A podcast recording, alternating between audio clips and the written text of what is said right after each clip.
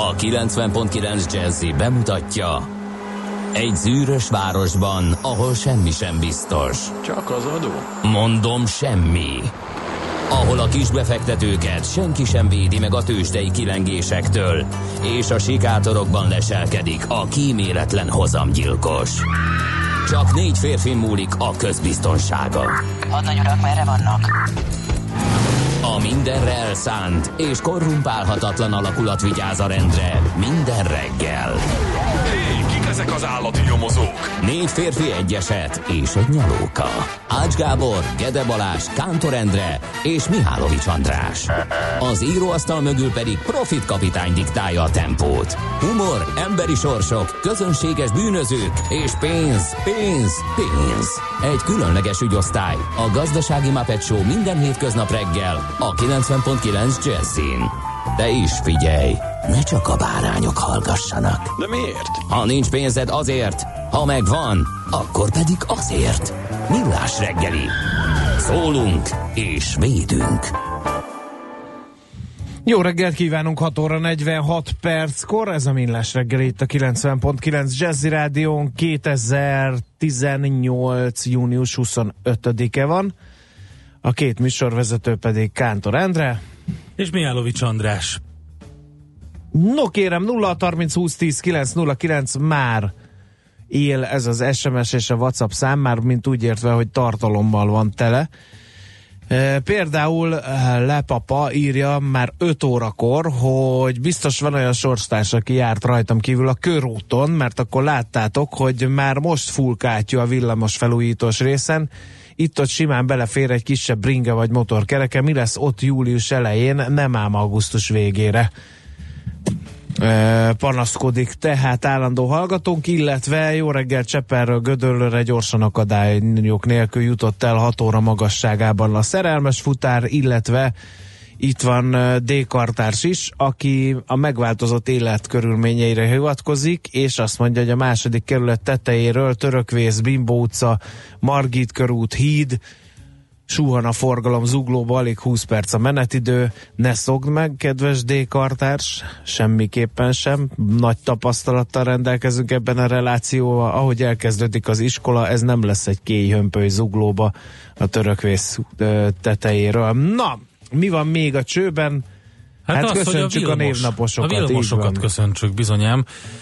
Biztosan tudjátok, hogy germán eredetű névnek a latin verziójából származik, ugye a Wilhelmnek a latinos Wilhelmus alakjából a Vilmos, azt jelenti, hogy akarat plusz védősisak. Tehát a kettő egy. Végre. Uh-huh, látod, egy, valami... akarat, egy akaratos ugye? védősisak? A Vilma a női párja egyébként a Vilmosnak, és ma ünnepelnek nagyon boldog névnapot nekik, csak úgy, mint a bocsárdoknak, az ivoláknak, a lettáknak, a maximoknak, a Vilmáknak, akiket említettünk már, és a violettáknak is, ők is ünnepelnek ezen a napon. Egész érdekes események voltak június 25-én a történelemben, például 1741-ben Pozsonyban a Szent Koronával Magyarország királynőjévé koronázták Mária Teréziát ezen a napon, és sokkal öm, közelebbi történet. De miért? Mm-hmm. Mert államjogilag a Magyar mm-hmm. Királyságban csak azt tekintették Igen, királynak, bizony. akit a Szent Koronával. Hiába kiáltották ki, addig, amíg a Szent Korona nem érintette a homlokát, addig nem tekintették a magyarok királynak. Úgyhogy ezért volt nagy jelentőség 1741. június 25-én a Mária Terézia számára ez a kis aktus. 91-ben pedig biztosan azért vannak, akik emlékeznek a kedves hallgatók közül, Szlovénia és Horvátország volt, akik bejelentették, hogy kilépnek a Jugoszláv államszövetségből, és kikiáltották függetlenségüket. Ez 91-ben volt tehát. És hogy a, már a reggeli fotónkat a Facebookon kommentálni tudjuk időjárási adatokkal, egész érdekes belegondolni. 2016-ban volt az, hogy a korábbi hajnali hőmérsékleti rekord és napi hőmérsékleti maximum megdőlt, de előtte 1962 volt, ami nagyon sokáig tartotta magát, mert akkor 1962-ben Budapesten hajnalban majdnem 24 fokot, 23,7 fokot mértek, és ez 2016-ig tartotta magát, akkor dőlt meg. Akkor a hajnali hőmérsékleti rekord 25,3 fok volt, napközben pedig egészen 36,6 fokra kúszott a hőmérő iganyszála. Hát ezt a mai napon szerintem nem fogjuk megdönteni. Én olyan 13-14 fokban indultam el, úgyhogy és természetesen valahol szorítunk majd a napi csatának is kérlek András alásson időt, hiszen a Little Big Horny csata 1876-ban volt egyik kedvenced. Így van, nagyon sok mindent elmondtunk már. A függetlenségüket védő Sioux Cheyenne Törzs Szövetség mérte össze fegyvereit a Custer tábornok által vezetett hetedik lovas ezreddel. Én már annyi mindent elmondtam erről. Majd valamit kitalálunk még, Jó. lesz itt érdekesség. Na hát a születésnaposok közül kiemelnék több mindenkit. Először is azt az úriembert, akiről lehet, hogy sokan nem tudják, hogy nem egy regényhős volt, hanem egy igazi ember, aki a regényhőst ihlette. 1673-ban született Charles de Batz de Castelmore d'Artagnan, francia nemesember és katona, a királyi muskétások tisztje, majd a királyi gárda kapitánya egészen négy éven keresztül 1611-től 15-ig, tehát D'Artagnan kapitány az létező ember volt. Erre nem akarsz semmit mondani? Nem tudom, ha a D'Artagnan kapitány létezett, akkor jó? igen, ugye? Dönöver. Ugye? De nem tudom, hogy a növervágásnak van-e értelme. Egyszer. Azt én egyszer ennek A mítosz vadászok igen utána járhatnának, hogy attól, hogy egy keresztet rajzolsz valakinek az ornyergeire, a szemek közé, attól bármi Nem, annak a volt a lényege, ami, amit előtte csinált, hogy, hogy átdobta, Hogy átdobta egyik kezéből a másikba? No, á, Mert nem, nem emlékszem a pontosan, Mi volt az? Na jó, mindegy. Aztán uh, Antoni Gaudi, katalán építész, ezen a napon született szintén 1852-ben, zseniális pacák volt, és Karinti Frigyes szintén egy óriási, óriási alak. Aranyköpésünkben majd legalább legalább négy idézettel fogunk róla megemlékezni. 1887-ben született ezen a napon, és 1903-ban George Orwell, aki angol újságíró, újságíró és író volt, és eredeti neve az volt, hogy Eric Arthur Blair. Érdekes Nem módon. értem, hogy... Orwellre változtatta, igen. Igen. No kérem szépen, és a hétvége történése volt az, hogy 95 éves korában Igen. elhúgy nyers Rezső, az MSZNP utolsó, majd az MSZP első elnöke, de nem ezért ollózzuk ide, hanem azért, mert ő volt a 68-ban megalkotott új gazdasági mechanizmus egyik atya, igen, igen. ami hát gyakorlatilag a legvidámabb barakká alakította Magyarországot, a gulyás kommunizmus, uh-huh. mint olyannak a gazdasági alapjait is ez az új gazdasági mechanizmus teremtette meg. Úgyhogy nyers ezről volt ennek az atya gazdaságilag, gazdaság hát, történeti mérföldkő. 95 igen. évesen, úgyhogy hát láthatta, hogy mi történik ezután. Egész sokat tapasztalatot belőle.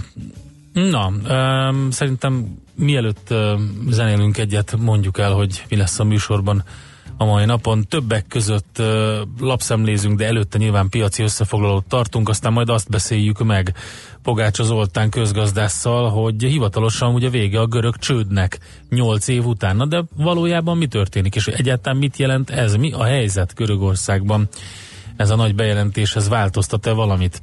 Aztán heti kitekintő rovatunkban majd Mm, az eurozóna fogyasztási eh, indexéről beszélünk, tehát eurozóna inflációról és amerikai fogyasztási adatokról, majd utána devizapiaci információk következnek. Adóvilág rovatunkban pedig, mivel hétfő van, Kambodzsába látogatunk. Kambódia. Kambódiába látogatunk el, így is van és aztán nemzetközi részvénymustránk következik. Majd hétfőn lévén Mihálovics gazda fog elmélkedni különböző nem tudom, med, med, med, medve, miről, miről? Medve porról, medve írtószerekről? Miről Nincs medve írtószer, Endre. Tehát akkor ezt fogja elmondani, hogy nincs, majd utána a tőzsdét nyitunk, Euréka élmény rovatunkban pedig uh, arról fogunk beszélgetni, hogy elég komoly bizonytalanság van. Ugye van ez az óriási technológiai hype, uh, mesterséges intelligencia, mm, big data, machine learning, stb. Az átlag ember azt gondolja, hogy ez egyszerűen túl van szajkózva. Na mit mond a nem átlag ember? Ezt a ezt az ellentétet próbáljuk feloldani Gulyás Mátéval, aki a Datapa oktatási és tanácsadó cég managing partnere. Úgyhogy ez nagyjából a menet, így megyünk ma. Tessék nekünk üzenni 06 30 20 10 909 infokukat millásreggeli.hu és a Facebook oldalunk. Amaro chavo Les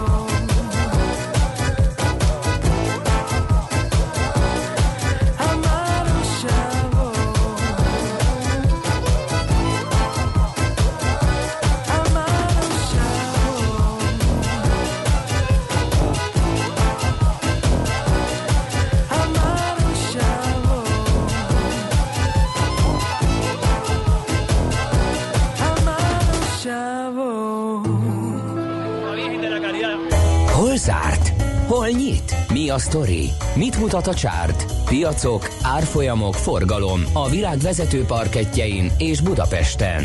Tősdei helyzetkép következik. A Tősdei helyzetkép támogatója a hazai központú innovatív gyógyszeripari vállalat, a Richter Gedeon nyerté. Nem volt rossz napja Budapest értéktőzsének, pénteken 35.396 ponton zárt, az kereken 1% os erősödés, pedig a Telekom Richter páros mindent megtett, hogy ne így legyen. 1 ot esett a Richter 5015 forintig, fél százalékot a Telekom 406 forintig, de szerencsére az OTP és a MOL párosa rakétázott, nem is kicsit, az OTP 2,3%-ot 10.080 forintig, a MOL pedig 1,2%-ot 2614 forintig. A kisebb, közepesebb papírok piacán értelmezhető mozgásokra vadászván azt látjuk, hogy 1,1%-ot erősödött az FHB, ugyanennyit az állami nyomda, Nagyobb esés viszont az Alteo és a Panergy piacán volt észlelhető, az Alteo 2,2, a Panergy másfél százalékot vesztett értékéből. Na hát a tengeren túlon is igazán érdekes nap volt, hiszen a Nasdaq az vissza tudott esni méghozzá majdnem 0,3 százalékot, nem utolsó sorban a nagy súlyjal rendelkező Apple-nek köszönhetően.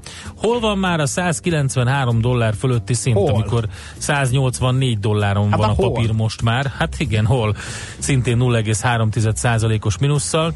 A Google és a Microsoft és a Citigroup is a nagyok közül mondom csökkent olyan 0,3-0,8% között, tehát nem érték el az 1%-ot a nagypapírok mínuszai, viszont ellenben a GE gyengélkedett folyamatosan, és most aztán, most aztán visszahozta magát 2,3%-kal, közben megjelentek információk, hogy 119 év után talán abba hagyhatja, vagy abba hagyja majd az osztalék fizetést a GE, pedig azért egy komoly Mennyi osztalék év papírnak után? szán, 119 év És addig mindig fizet? Igen. És hogy mi történik? Egy másik nagy hír az volt, hogy a Xiaomi egy hongkongi kibocsátást tervez, 6 milliárd dollárt szeretnének összehozni, kérem szépen a Hongkongban. Úgyhogy a Xiaomi IPO-t érdemes figyelni. Ezen kívül, amit érdemes figyelni, vagy érdemes volt pénteken, az a Marathon Oil Corporation, meg az Andarco Petroleum, mind a kettőnél bőven túlszárnyalták a szokásosat, azt mondja, hogy 7,8% plusz volt a maraton, 6,7 az Andarko, negatív oldalon a Macy's lehet kiemelni például majdnem 5%-os minusszal, különben ahogy Budapesten, Londonban és Frankfurtban is pozitív nap volt, Londonban egész komoly plusz jött össze, 1,7%, eh, Frankfurtban pedig fél százalék.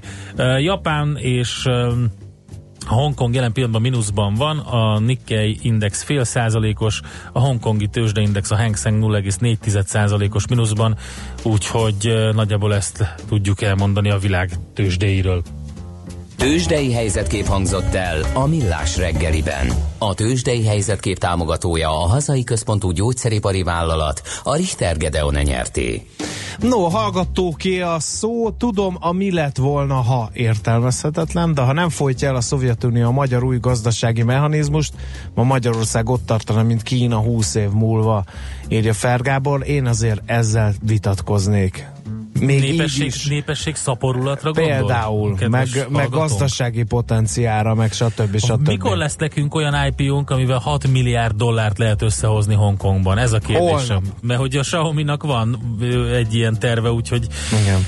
na, Aztán uh, Katinka írja, hogy ma van a szülinapja a kolléganőmnek, Annának, Isten éltesse, úgyhogy majd az első zeneszámot akkor ollozzuk ide Katinka kolléganőjének, Annának. De előtte hírek. Műsorunkban termék megjelenítést hallhattak. Hírek a 90.9 Jazzin. 7 óra van. Ismét drágulhat a kenyér. 2%-on múlik a török elnök teljhatalma. Louis Hamilton nyerte a Forma 1-es francia nagydíjat, ezzel összetettben is átvette a vezetést. Következnek a részletek, a mikrofonnál László B. Katalin. Drágulhat a kenyér, két számjegyű áremelésre lenne szüksége a sütőiparnak ahhoz, hogy megszabaduljon a veszteséges működéstől, állítják ágazati szakemberek. Tavaly a sütőipar 5-6% os úgynevezett átadási áremelést tudott elérni, miközben a kötelező és az azzal párhuzamos további béremelések elérték az átlagosan 10% os mértéket. 7%-kal csökkent tavaly Budapesten a lakáseladások száma, nagyjából 35 ezer lakást cserélhetett gazdát. Mindössze 5 kerületben bővült a forgalom 2-8%-kal, ezek mindegyike a főváros olcsóbb, Pest déli, illetve keleti peremein, írja portfolio.hu. A legnagyobb csökkenést az 5. kerület szenvedte el, itt a forgalom negyedével esett vissza tavaly úgy, hogy már 2016-ban is 10% feletti volt a csökkenés. Hatalmas mennyiségű jég zúdult Borsod megye egy részére szombat délután sok helyen a talajt 10 centi vastagon fette összefüggő jégréteg. Zsújtána is környékén szinte mindent elvert a jég. Szőlőt, paradicsomot, tököt az idén már nem lehet betakarítani a jégveréssel sújtott földekről. A károk felmérése most kezdődik. Bejelentette győzelmét Recep Tayyip Erdoğan török elnök a nem hivatalos választási eredmények alapján. Erdoğan vasárnap este Isztambulban szólalt fel, miután a szavazatok 96%-os feldolgozottságánál a voksok 52%-át megszerezte. Ha Erdoğan a szavazatok több mint 50%-át meg tudja tartani, az államfő választás az első fordulóval véget ér és ő lesz Törökországban életbe lépő elnöki rendszer első államfője. Határozottan kell eljárni, erőt kell mutatni az illegális határátlépőkkel szemben, hangoztatta az amerikai elnök Nevada államban, amikor az újraválasztásáért induló Dean Hellel republikánus szenátor mellett kampányolt. Donald Trump a bűnözés felszámolását ígérte a szilárd határvédelem mellé. Saját elnöké választásáról úgy vélekedett, hogy az nagy részt az erős határok melletti kiállásának köszönhető.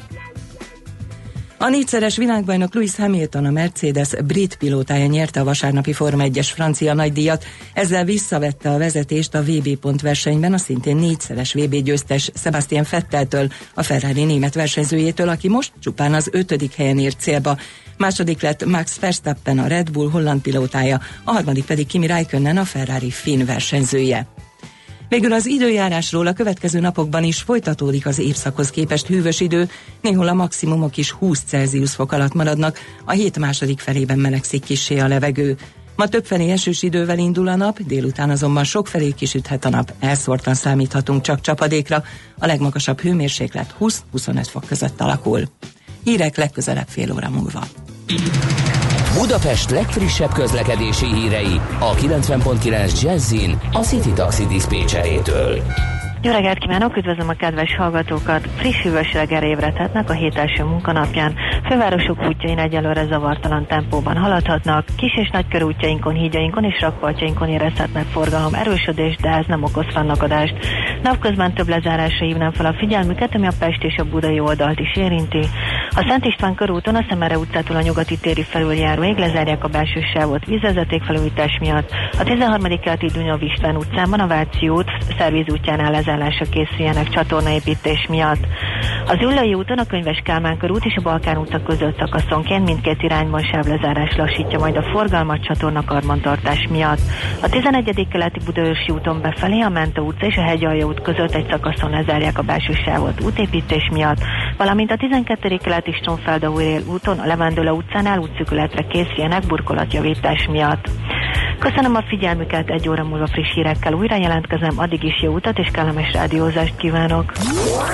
A hírek után már is folytatódik a millás reggeli, itt a 90.9 jazz Következő műsorunkban termék megjelenítést hallhatnak.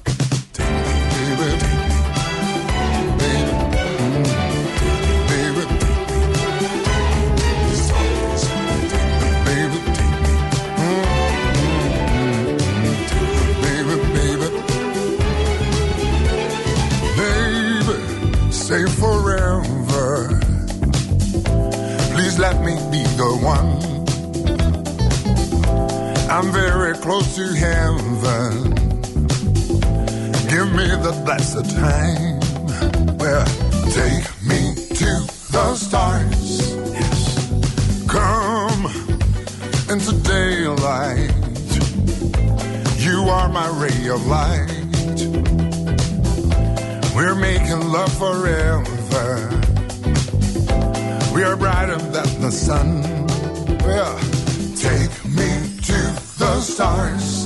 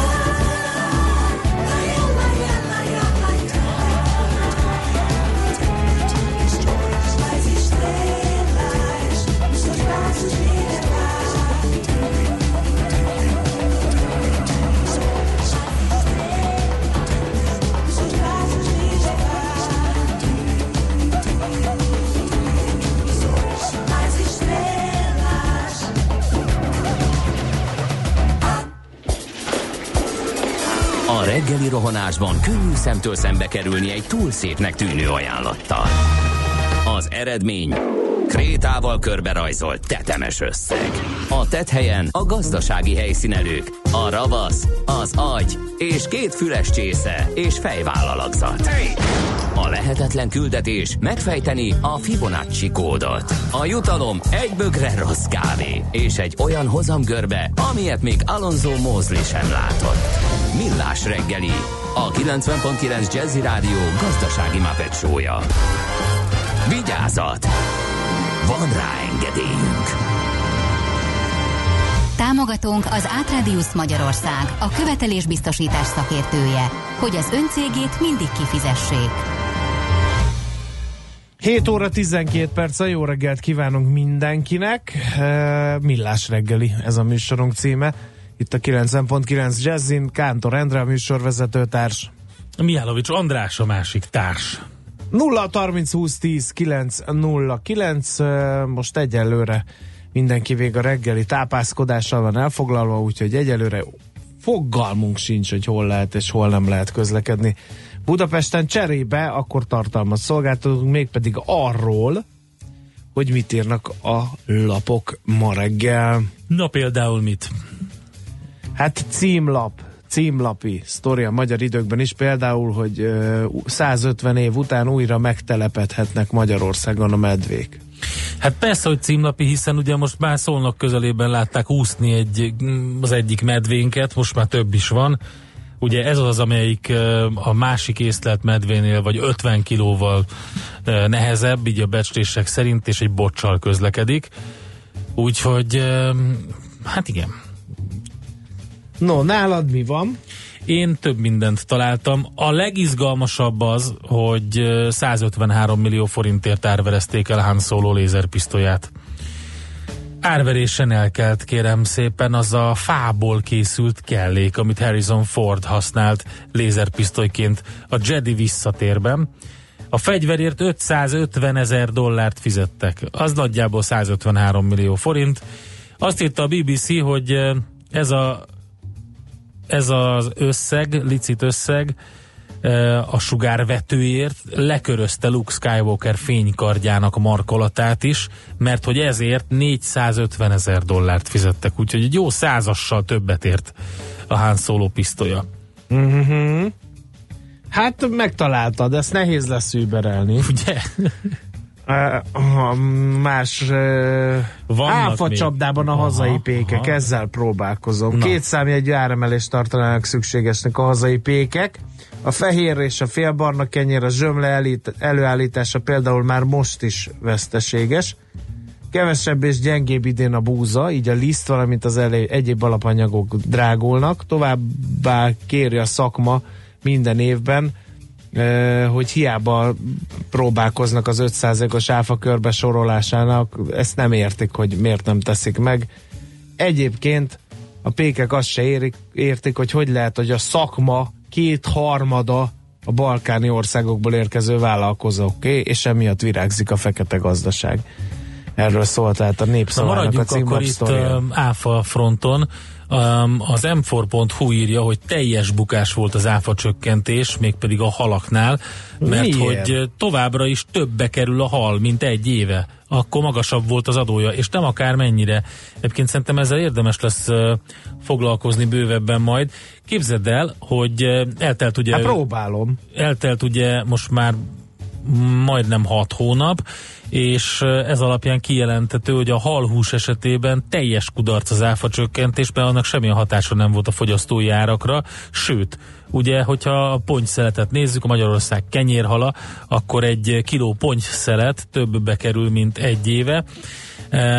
Közben volt egy adócsökkentés, ugye ennek elvileg ellentétes hatással kéne lennie a, az árakra, mert ugye a Központi Statisztikai Hivatal inflációs adatközlése szerint a pontjért átlagosan 2000 forintot kellett fizetni májusban, egy évvel korábban 1900 forint volt, vagyis egy év alatt 100 forinttal drágult a kilója, és akkor azt mondja, hogy ugye a halak áfája 5 ra csökkent ö, januártól, a korábban felszámolt 27 ról Tehát egy ilyen brutális csökkenés után is egy 100 forintos drágulást lehetett látni, és ez nem jelentéktelen különbség, mégse kapják meg olcsóbban a vásárlók a pontját az üzletekben. Ennek az egyik indoka az á, a korszerűbb, egészségesebb ét. Ugye magának az áfa csökkentésnek az volt az indoka, hogy a hal nagyon egészséges, nagyon tápláló, szeretik is a, az emberek, de nem hízlal, úgyhogy az egészségesebb vonzóbbá. falat, És ez így is van, ez így is van, kérlek szépen. Én Akkor mi, több hol magyar társamnak a fejadagját me- meg szoktam enni,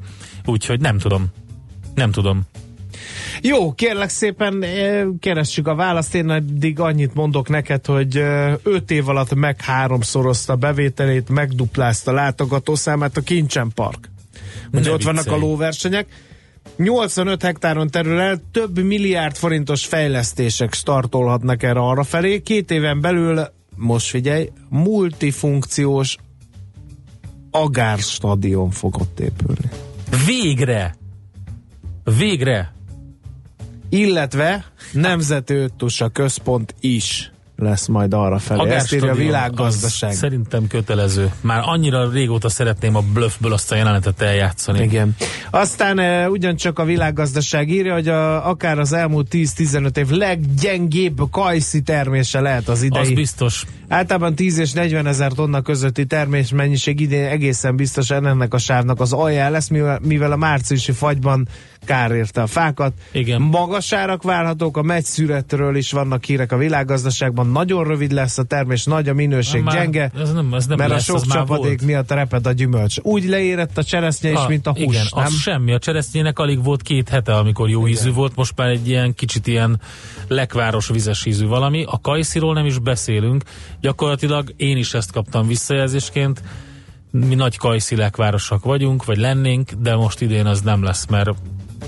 borzasztó minőségű termés van, és ami van, az meg nagyon drága, úgyhogy No, hát én ennyit tudtam. Ja, nagyjából ezt tudtuk mi hozzátenni, viszont sokkal fontosabb az, hogy Görögországban mi történik, úgyhogy ezzel fogunk visszajönni. Gyakorlatilag 8 év után ugye vége a görög megszorításoknak, ami azt jelenti, hogy hivatalosan is vége a csődnek, na de hogy ez egyáltalán mit jelent igazából, mert hogy mi a hivatalos az egy dolog.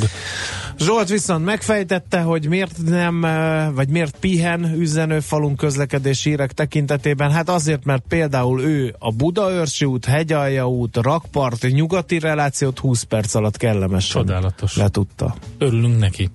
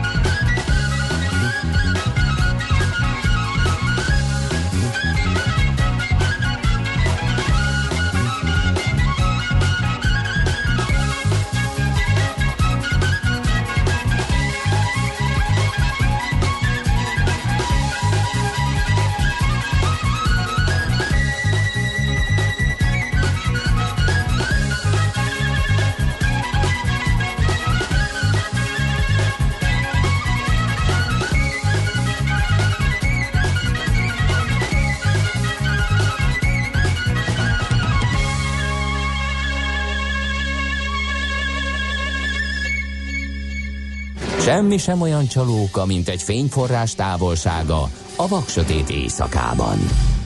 Nyillás reggeli. Jó reggelt kívánunk, 7 óra 23 perc van. Írják a hallgatók például, hogy az M5-ösön, a bevezetőn, ott azért nem minden fenékig tej fel, mert az ecseri piacnál torlódást észlelt Balás például, úgyhogy lehet még közlekedési híreket küldeni 0 30 20 10 909. Te mit szólsz ahhoz, hogy a FIFA elhallgatta az összes orosz futbalista doping esetét? Meglep?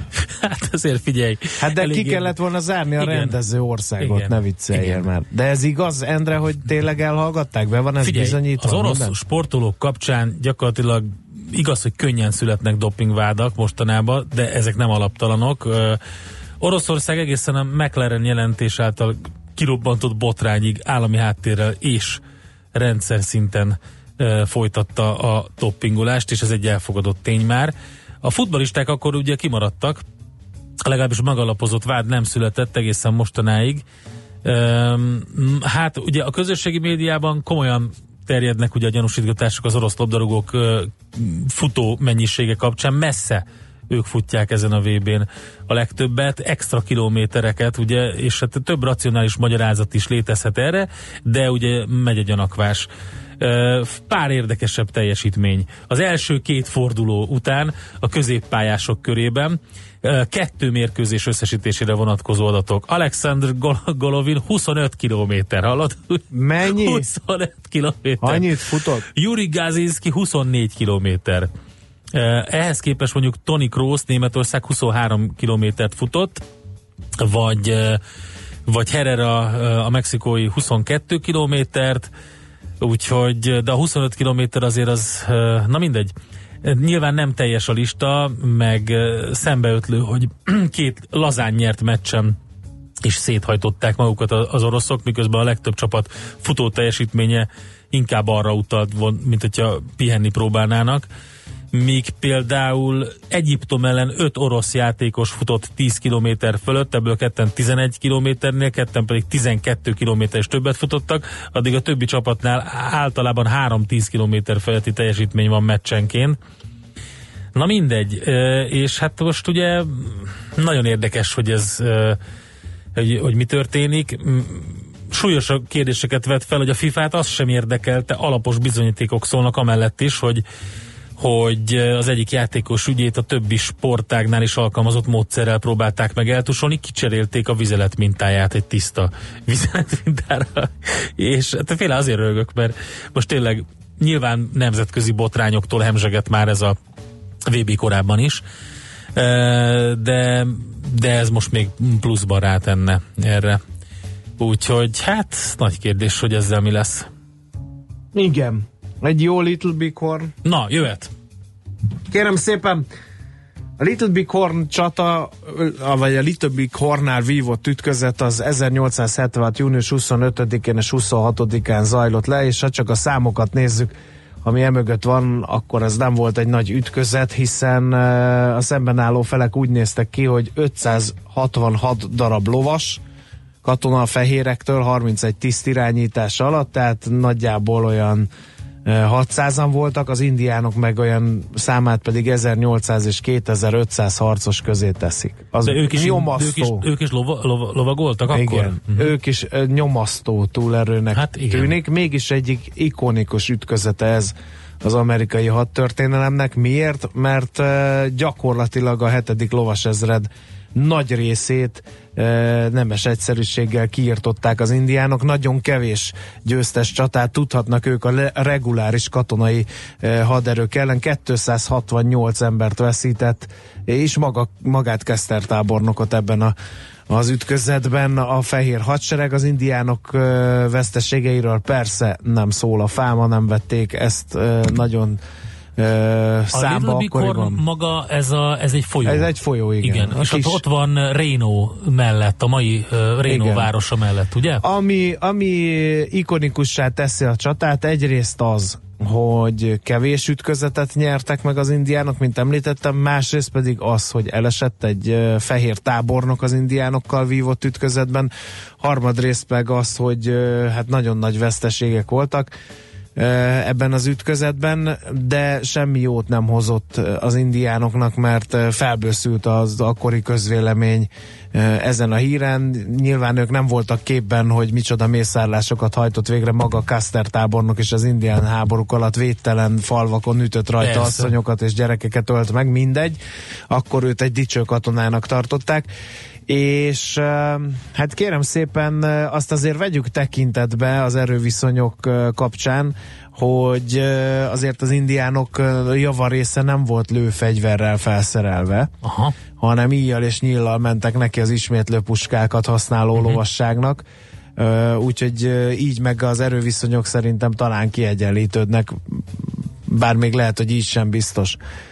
Uh, aztán Custer tábornok uh, egy ilyen végtelenül felfuvalkodott uh, dicsőséghajhász ember volt, tehát talán, ha egyben tartja a csapatát, ezt a 600 lovast, akkor talán még másképp is alakulhatott volna a csata sorsa, de ő lebecsült az indiánokat, három felé osztotta a csapatát, Figyelj, az egyiket vezette. Marcus Reno, őrnagy, a, har- a, a másodikat ő maga, és a harmadikat pedig Friedrich Bentin ja, százados. Az a neve a volt az em. Azt hittem, hogy ez Reno közelében van ez a hely. Akkor ezek, ez nem, Nem. ez Montanában van. Igen, Montanában Bocsánat, közel- akkor az rossz információ volt. Maga az ember, ja, én nézem a térképet közben, és azt nem értem, hogy ez egy nagyon vad és kanyargó folyó, ahol gyakorlatilag a folyó egyik legnagyobb ilyen ö, ö, körülvett szakaszám volt az indián tábor. Így De ez van. egy tök ö, bekeríthető tábor volt, hogyha megnézed, akkor Custernek a seregei több irányból bekeríthették Ezt nem volna, egy olyan, ráadásul nem, felvidéken. de ez egy, nem, felső- egy, nem egy olyan nagyon-nagyon mély folyó volt, azt Aha. azért tudja. Tehát magasabb- lóval járható volt, ö, mert például ö, Reno százados átment a folyón, és az egyik irányból megtámadta az indiánoknak a táborát, tehát, és utána az indiánok is, is több verték. helyen keltek, keltek át a folyón, hogy ugye Custer tábornok rohamát is visszaverjék. Igen, ott megállították. És még egy érdekes dolog ebben az ütközetben, az pedig az volt, hogy csak hogy jellemző az erőviszonyokra, hogy ö, ellőtték az összes lőszerüket ebben az ütközetben az indiánok, úgyhogy utána hiába próbáltak volna meg csatát kezdeményezni a fehérekkel, egyszer nem volt muníciójuk, úgyhogy kénytelenek voltak kimanőverezni őket, és a fehérek dühe elől ülő bika és a többi indián Kanadába menekült, ugye akkor az még a brit korona fennhatóság alá tartozott, és hát gyakorlatilag ez volt a csúcspont, amit elértek az indiánok, és innentől már csak lefelé ment. Ugye 1890-ben az utolsó indián mészárlásnál Wundinél hát gyakorlatilag véget értek az indián háborúk.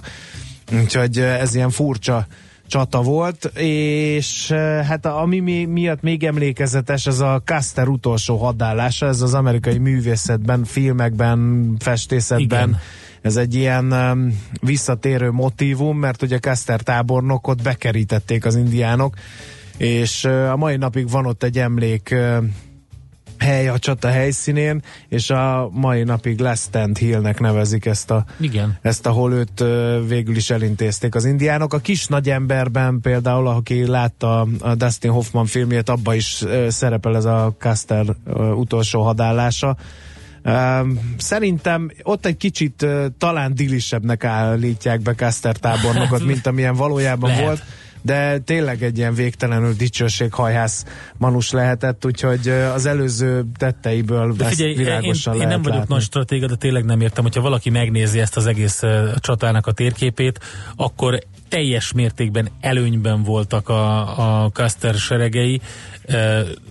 Egy magaslatról lefele tudtak volna támadni, több irányból be, be tudták volna keríteni egyszerre az indiánokat, egyszerűen tényleg felfoghatatlan. Aki egy viszonylag, hogy is mondjam, csak ö, indián szempontból szeretné megnézni, az a Hajnalcsillag fia című viszonylag ismeretlen filmben nézze meg, hogy hogy néztek ki az indián háborúk, meg hát természetesen a farkasokat táncoló, de ott nem ez a korszak van, ott még ennek a korszaknak az elejét boncolgatják, mikor a fehérek épp-épp megjelennek a vadnyugaton, vagy az indián földeken.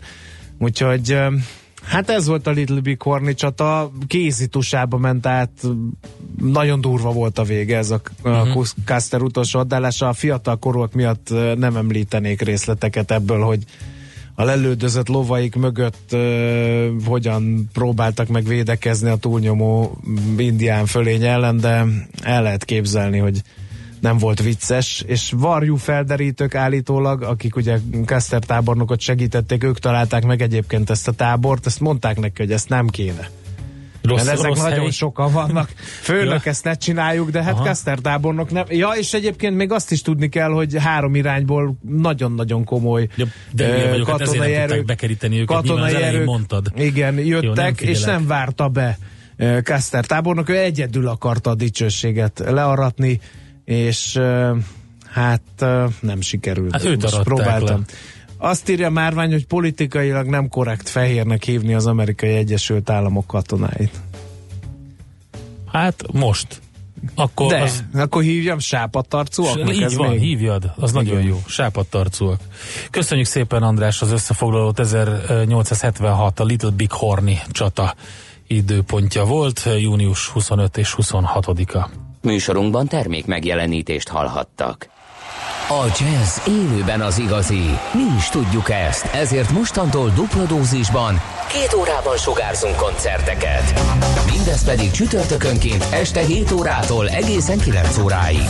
Különleges koncertek, valamint a hazai élet meghatározó zenészeinek koncertjei megszakítás nélkül. Immáron két órában. Csütörtökönként este 7 órától itt a 90.9 Jazzin. Jazzy Live azoknak, akik tudják, a jazz élőben az igazi. Reklám Küzdhetsz egy jó helyért a tömegben. Vagy beülhetsz egy kényelmes ülésbe. Várhatsz örökké a megállóban. Vagy elindulhatsz, amikor csak akarsz. Fizethetsz a jegyért. Vagy vehetsz egy új Toyota Aygo-t, akár napi 500 forintért.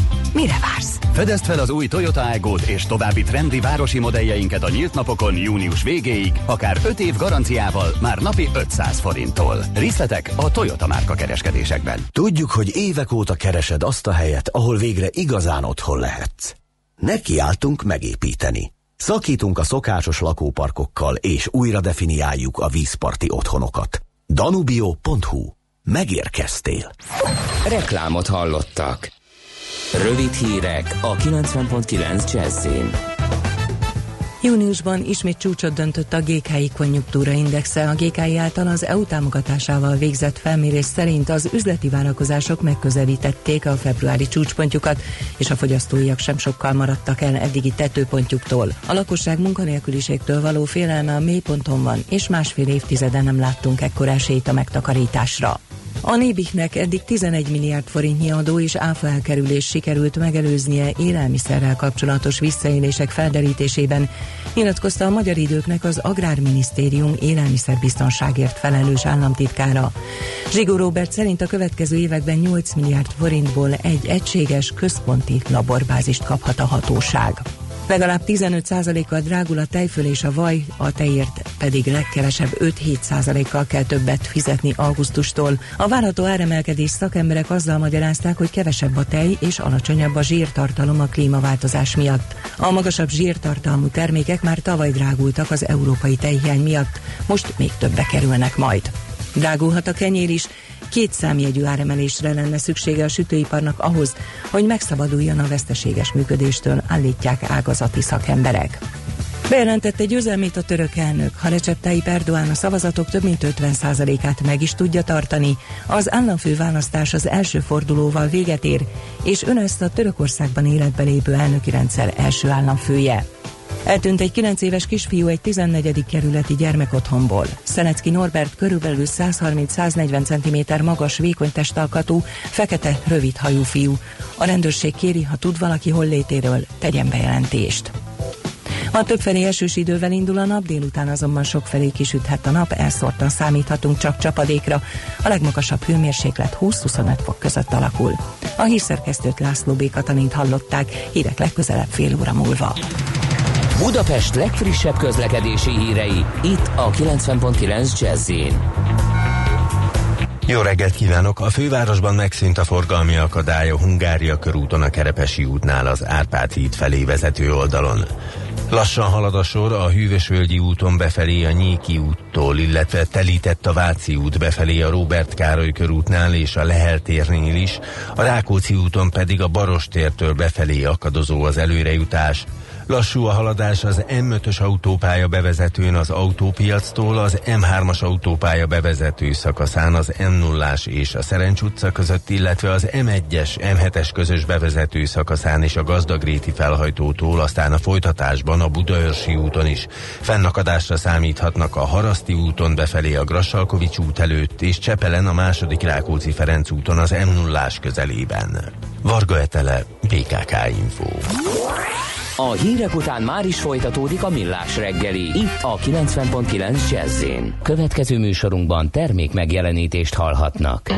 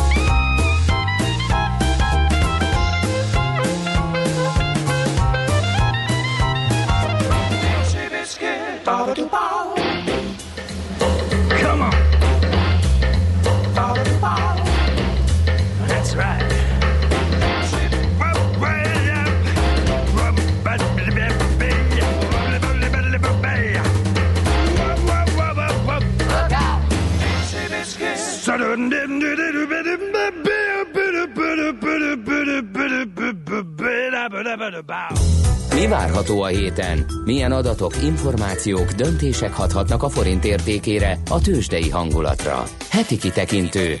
A millás reggeli szakértői előrejelzése a héten várható fontos eseményekről a piacok tükrében. A vonalban itt van velünk Dunai Gábor, az OTP Bank elemzési központjának elemzési szakértője. Szervusz, jó reggelt kívánunk! Ma reggelt kívánok, sziasztok! Na hát több érdekes információ is, meg adat is van a héten. Kezdjük talán az eurozóna inflációval. Mi a helyzet? Az eurozóna inflációja az abban a szempontból érdekes, hogy az LKB célja közelébe ugrott a legutóbbi hónapban, bocsánat, májusban, és hát azt is érdemes itt megemlíteni, hogy ez egyértelműen az üzemanyagok áremelkedése miatt volt, hogyha maginflációt nézzük, akkor bár az is egy elég nagyot ugrott 0,7-ről 1,1%-ra, viszont az még csak 1%, és ott inkább bázis hatás játszott ebben szerepet. Hát az, hogy egy évvel korábban másban viszont jelentősen csökkent.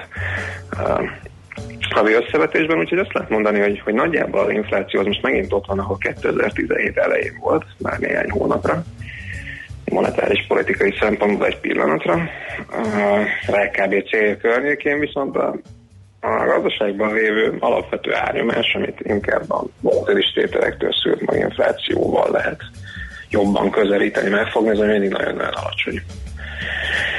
És hogy ezzel, ezzel gyakorlatilag összhangban van az LKB politikája, hogy de nem rohannak a monetáris szigorítás felé. Most bejelentették múlt héten a kamat döntőülésen, hogy, hogy meg, megszűnik az idei év végével a, az eszközvásárlási program, és akkor valamikor jövő évben esetleg jöhet kamatemelés. Meglátjuk, hogy ebből, ebből lesz-e valami, amit érdemes, uh, érdemes megegyezni az hogy a, az inflációnak a trendje azért, hogyha nagyon-nagyon lassan is, de felfelé mutat, az tényleg egy nagyon lassú emelkedést jelent, mondjuk az elmúlt év um, harmadik negyed évében ilyen 0,8-0,9 körül voltak a az inflációs mutatók, most nagyjából ilyen 1,1-es értéket látunk, tehát tényleg nem gyors az emelkedés. Nem is számítunk arra, hogy itt jelentős gyorsulás lesz, úgyhogy az alappálya az, hogy jövőre jöhet majd valamikor valamiféle monetáris szigorítás, de hát ezt azért olyan sok tényező fogja befolyásolni. Igen, pont ezt akartam kérdezni, hogy nem kerülhet-e nyomás alá az LKB, például az Egyesült Államok felgyorsuló programjától, vagy, vagy valamitől, ami, ami ezt az óvatos, óvatos ö, szigorítást kicsit felgyorsítja. Hát igazából ők egyetlen egy esetben kerülhetnének nyomás alá, hogyha semmilyen olyan pénzügyi stabilizációs kockázat nem maradna az eurózónában, ami, ami mindenféleképpen arra inti őket, hogy nagyon-nagyon óvatosan szigorítsanak a monetáris kondíciókon.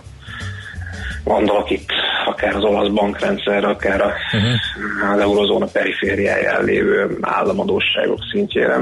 És hát azért ezek, ezek olyan dolgok, amik nem tudnak egyik napról a másikra megváltozni, úgyhogy nagy valószínűséggel még ha véletlenül lenne egy, lenne egy inflációs meglepetés, és elkezdene hirtelen gyorsulni az infláció, ami elő szokott fordulni, most is előfordulhat, valószínűleg azért az LKB akkor is, akkor is nagyon óvatos lenne, és inkább azt mondaná, hogy legyen egy picit magasabb az infláció, de nem emelek annyit kamatban, ami, ami nagyon rosszat tesz mondjuk a portugál, spanyol, ír, olasz állampapírpiacnak, vagy, vagy az olasz bankrendszernek, vagy hát az állampapírok uh, tartóinak.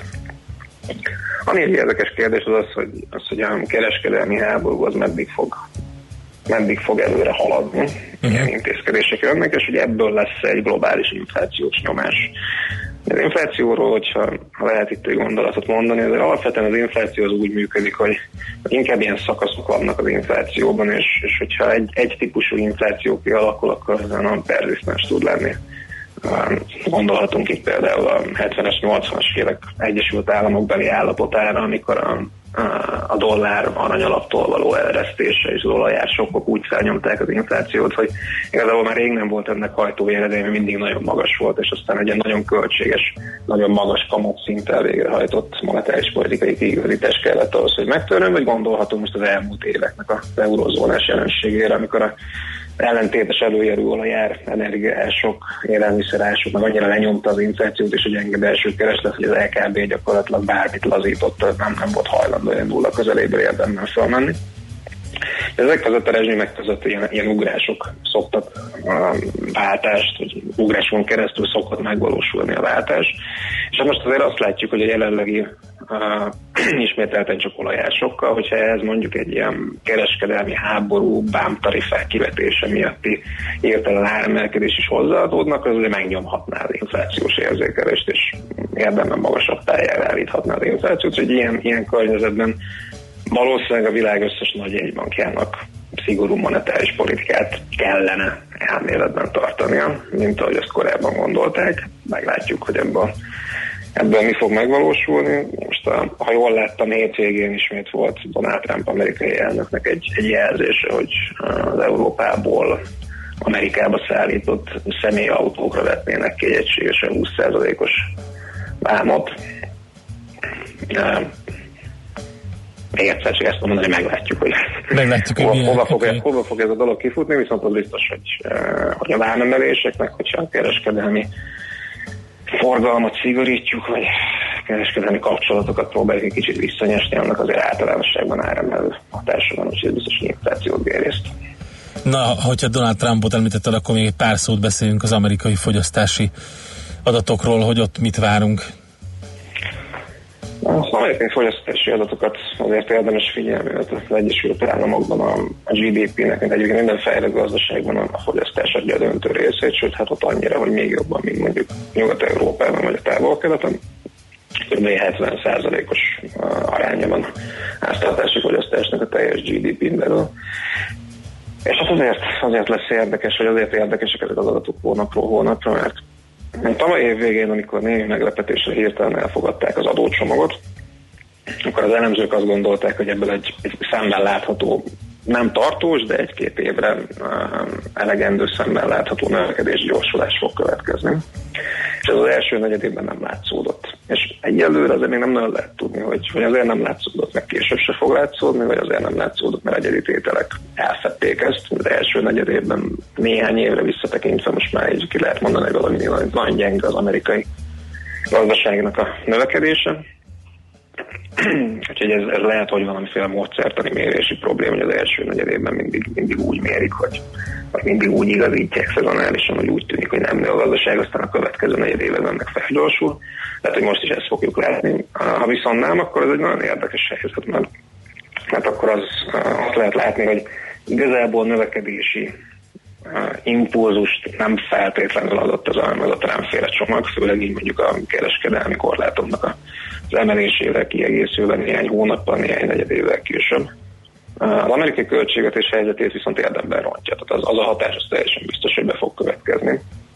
És ha megnézzük, akkor az amerikai költségvetés hiánya az, az egy évre visszatekintve jelenleg a GDP 6%-a körül van, az egy nagyon magas hiány főleg úgy, hogy az amerikai államadóság, ami nagyjából összevethető az európai mérőszámokkal, vagy európai szintekkel, az még a 100% felett van.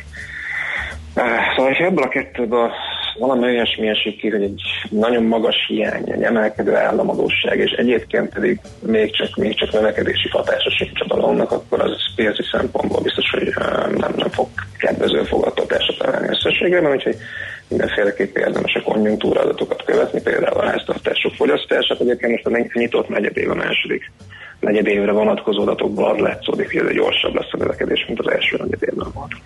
Jó, figyeljük akkor ezeket. Gábor, köszönjük szépen, szép napot, jó munkát neked!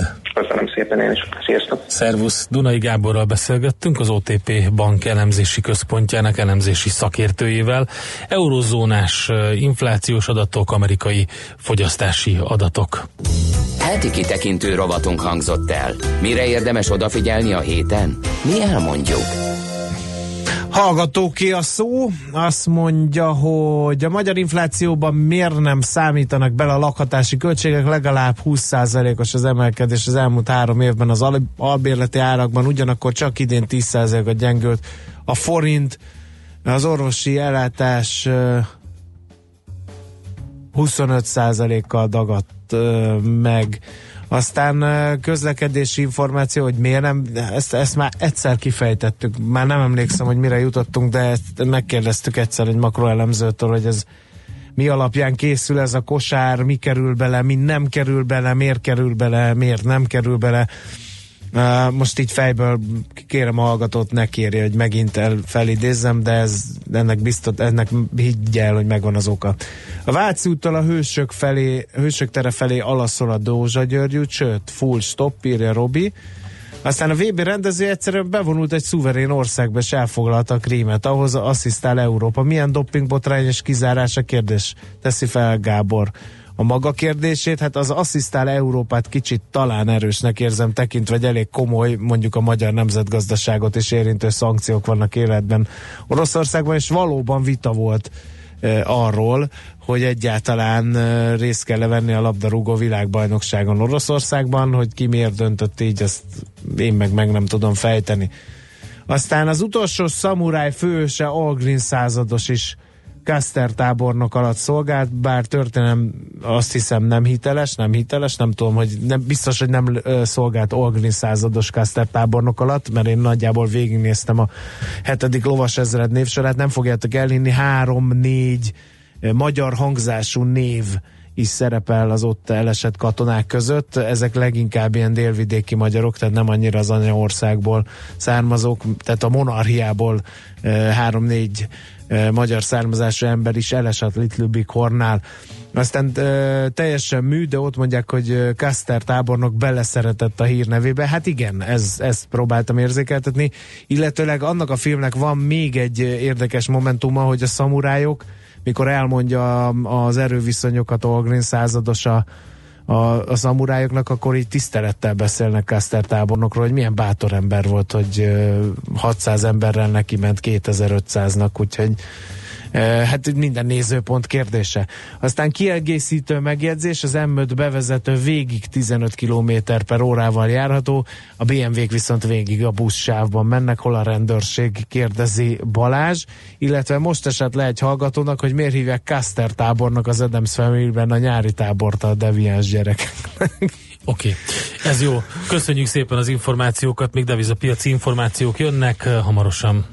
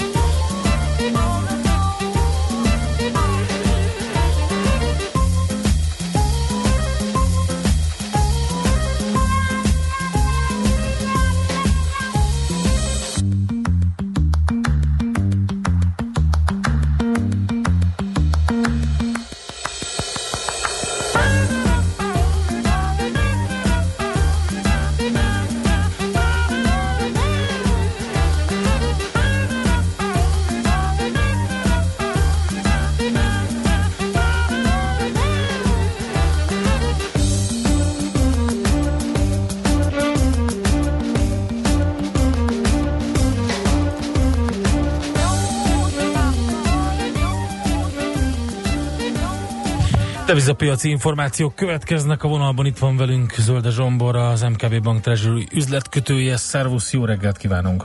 Jó reggelt, sziasztok! Na, hát ugye említettük itt az előző makroblogban, hogy milyen adatok jönnek, na és akkor ennek kapcsán az eurót, a dollárt, forintot esetleg ennek viszonylatában nézzük, akkor hát mi történhet? Igen, hát ugye az elmúlt hetekben lezajlottak a jegybanki ülések, és ugyan picit tisztult a kép, de tulajdonképpen nem változott a helyzet, és ugye ma reggel se ébredtünk nagy, nagy meglepetés, az euróforinttal gyakorlatilag a 325-ös szinten indítja a kereskedést, és hát tulajdonképpen ez is azt mutatja, hogy, hogy, hogy úgy látszik, hogy érdemben, legalábbis itt rövidebb, közepe, középtávon érdemes berendezkedni ezekre a szintekre. Hogyha egy pici, rövid távú erősödő trend ki is alakul, akkor első körben hogy egy 322-es szintekig tudna erősödni a forint, de úgy tűnik, hogy, hogy azért nagyon vonz ez a 325-ös szint környéke. Fölfelé pedig ugye annak függvényében lehet tér, hogy, hogy tényleg mennyire erősödnek föl ugye a, a környezetünkben a, a kamatemelési ö, vélemények, mert ugye az inflációs adatok növekedése ugye az egyes gazdaságokban azért előrevetíti a kamatemelés kérdését, és itt egyelőre a Magyar Jegybank még továbbra is azért ugye kommunikálja az a monetáris kondíciókat, úgyhogy fölfelé is akár még lehet tér, ugyanakkor ez a 325-ös szint az, ami egyenlőre fogságába tartja az árfolyamokat. A dollárforintnál se nagyon változott a helyzet, ott 279-30-as szinteken kezdődik itt a kora reggeli kereskedés, bár ugye ezt mindig érdemes elmondani, hogy azért a piacok érdemben 9 óra magasságában indulnak be, úgyhogy meglátjuk, hogy ezekről a szintekről a nap folyamán merre tudunk elindulni. Egyébként elsősorban a mai napon a német IFO ö, index az, ami egy picit megmozgathatja délelőtt 10 óra magasságában a piacokat. Picit rosszabb ö, adatokat várnak, mint az előző volt. Azért azt gondolom, hogy ezek a, a, fogy, a mi héten elsősorban ugye várható fogyasztói indexek, vállalati bizalmi indexek azért annyira rosszak nem lesznek, ugye a, a bőséges likviditás miatt a beruházások működnek a gazdaságokban, ezért ugye jó hangulat uralkodik. És hát ugye ennek megfelelően, hogy az euró-dollár is nagy kérdés, hogy hogyan alakul. Jelen pillanatban az 1.1640-es szinten mozog a legfőbb devizapár. Itt azért jól látszik az euró-dollárnál ugyan, hogy, hogy bár viszonylag tiszta ott is a kép, tehát ugye az Egyesült Államokban folytatódik a kamatemelés, az infláció, amit várnak, az enyhén meghaladja a tervezett 2%-os szintet, ettől függetlenül ugye nem érzik a, a kényszert, a nyomást, hogy, hogy ö, extra kamatemelést hajtsanak végre, tehát úgy gondolják, hogy a jelenlegi eszközökkel ezt kordában tudják tartani, viszont ugye egyértelmű a kamatemelési pálya, ugye az Európai Központi Bank bejelentette, hogy ugye tervezi lezárni az eszközvásárlási programját, de egy darabig feltételezhetően jövő nyárig nem kíván emelni a kamatokon, úgyhogy ez mind indokolná továbbra is a dollár erősödésre, egyenlőre az 1.15.50-es szintek azok, amik nem, nem engedik tovább a dollár erősödését, úgyhogy talán most is egy ilyen mini korrekciós állapotban vagyunk ezekkel az 1.16.40-es szintekkel, és hát meglátjuk, hogy hogyan tud a, a dollár újra erőre kapni és újra erősödni. Egy gyors érdekesség, hogy mi a török választások kapcsán a lírára vártok-e valami izgalmat, vagy... Így van, hát megmondom őszintén, hogy sajnos annyira nem tűnik izgalmasnak a helyzet, uh-huh. tehát úgy tűnik, hogy Erdogán hozta a, azt, amit ugye így a piac számított. Az egy picit érdekesség, hogy most hát talán nem is érdekesség, ugye ezt szokták a piacok így értékelni, hogyha egy ilyen politikai hatalom még inkább megszilárdul és betokozódik, akkor ugye az valamilyen szinten kiszámíthatatlanságot is jelent ugye a gazdaságban, és ugye ennek megfelelően a, a török líra erősödéssel indította a napot, mind az euróval, mind a dollárral szemben. Én azt gondolom, hogy a mai napon ez az erősödés ez folytatódhat, de hát ugye ne felejtsük el, hogy itt az elmúlt hetekben ugye jelentős további kamatemelésekről beszéltünk a török gazdaságban, és ott azt hiszem most jelen pillanatban ilyen 17%-os alapkamatszintek ö, vannak, amik, amik ugye egy egészen más dimenziót jelentenek, tehát alapvetően tudna erősödni a török lira, csak hát a kérdés, és ez egyébként sajnos az euroforint szempontjából is nagy kérdés, hogy ugye a politikai bizonytalanság az mennyire befolyásolja. Ugye itt az euroforint esetén ugye egy kalap alá vesznek minket sokszor, és ez az elmúlt hónapokban újra felerősödött ez a régiós együttkezelése az euróforintnak és például a török lírának, vagy ugye a lengyel zlotyinak, hogy, hogy így módon a török líra most, most tesz hatással a forintra. Igen. Oké, okay, figyeljük akkor ezeket, köszönjük szépen az információkat, jó Köszönöm, kereskedést, napot, szervusz! szervusztok. Zölde Zsomborral beszélgettünk az MKB Bank Treasury üzletkötőjével, megyünk tovább, hamarosan adóvilág rovatunk következik, Kambodzsába látogatunk majd el. 0630 20 10 909, itt lehet minket elérni Whatsappon és SMS-en, vagy a Facebook oldalunkon, ahol többek között képeket is lehet kommentálni. András jelentkezik, mert látott valamit? Igen. Vagy nyújtózkodik? Lám, mi magyarok is bolykottáljuk az orosz VB-t, írja Charter, csak hát nem mertük szemtől szembe mondani Vladimir Vladimirovicsnak, taktikusan azt mutatjuk, mint a tök bénák lennénk a fociban. Ja, Ezt írja Charter, igen, igen, aztán igen, további jó. jó reggelt kartársak, jelentkezik D-kartárs, Zuglóból már jóval sűrűbb forgalmi viszonyok között lehet haladni Kőbánya felé, a hungári körütet érdemes elkerülni, a Maglőd út kifelé kellemes, de befelé alakul a torlódás, írja tehát D-kartárs. Aztán megjött a dühös hallgató is, természetesen az ingatlanárak e, mozgatták meg ma reggel a fantáziáját a dühös hallgatónak. A magyar ingatlanárak elszállásában nyakig benne van a sok óbégató ingatlanos cég, akik a magyar média hathatós közreműködésével már évek óta rendre bele tudják nyűszíteni az éterbe, hogy a egekben a magyar ingatlanárak és további jelentős emelkedés várható, ha venni akar, ne halogassa. Ne is elmaradjon belvárosi lakásból 1 millió forint négyzetméter áll alatt, vagy 150-200 ezer forint alatti albérletről. Angyalföldön is 150 ezer az albélet, ez speciál pont most van a portfólión, megy a mesterséges hiszti, tupírozzák fel maguknak az árakat, és a média mindig hangot is ad az ilyen haszonleső ingatlanos károgásnak, eddig be is jött nekik, a nép meg hát az az igazság, hogy emögött a vélemény mögött azért, eh, amik itt megfogalmazódtak a hallgatónál, azért az statisztikák vannak. Tehát így a levegőben nem szoktak bele kiabálni, nekik van egy adatbázisuk, az adatbázisokból vonnak le bizonyos következtetéseket, eh, amit aztán a központi statisztikai hivatal a hivatalos statisztikáiban rendre meg is erősít. Tehát ezek egy ilyen érzelmi dolgok, ez meg statisztika, úgyhogy nem biztos, hogy jó ez a folyamat sokaknak, de hogy létezik, az, annak a megkérdőjelezése erősen vitatható. Jönnek a hírek itt nálunk, aztán megyünk tovább, mint ahogy mondtam, adóvilág rovatunkkal.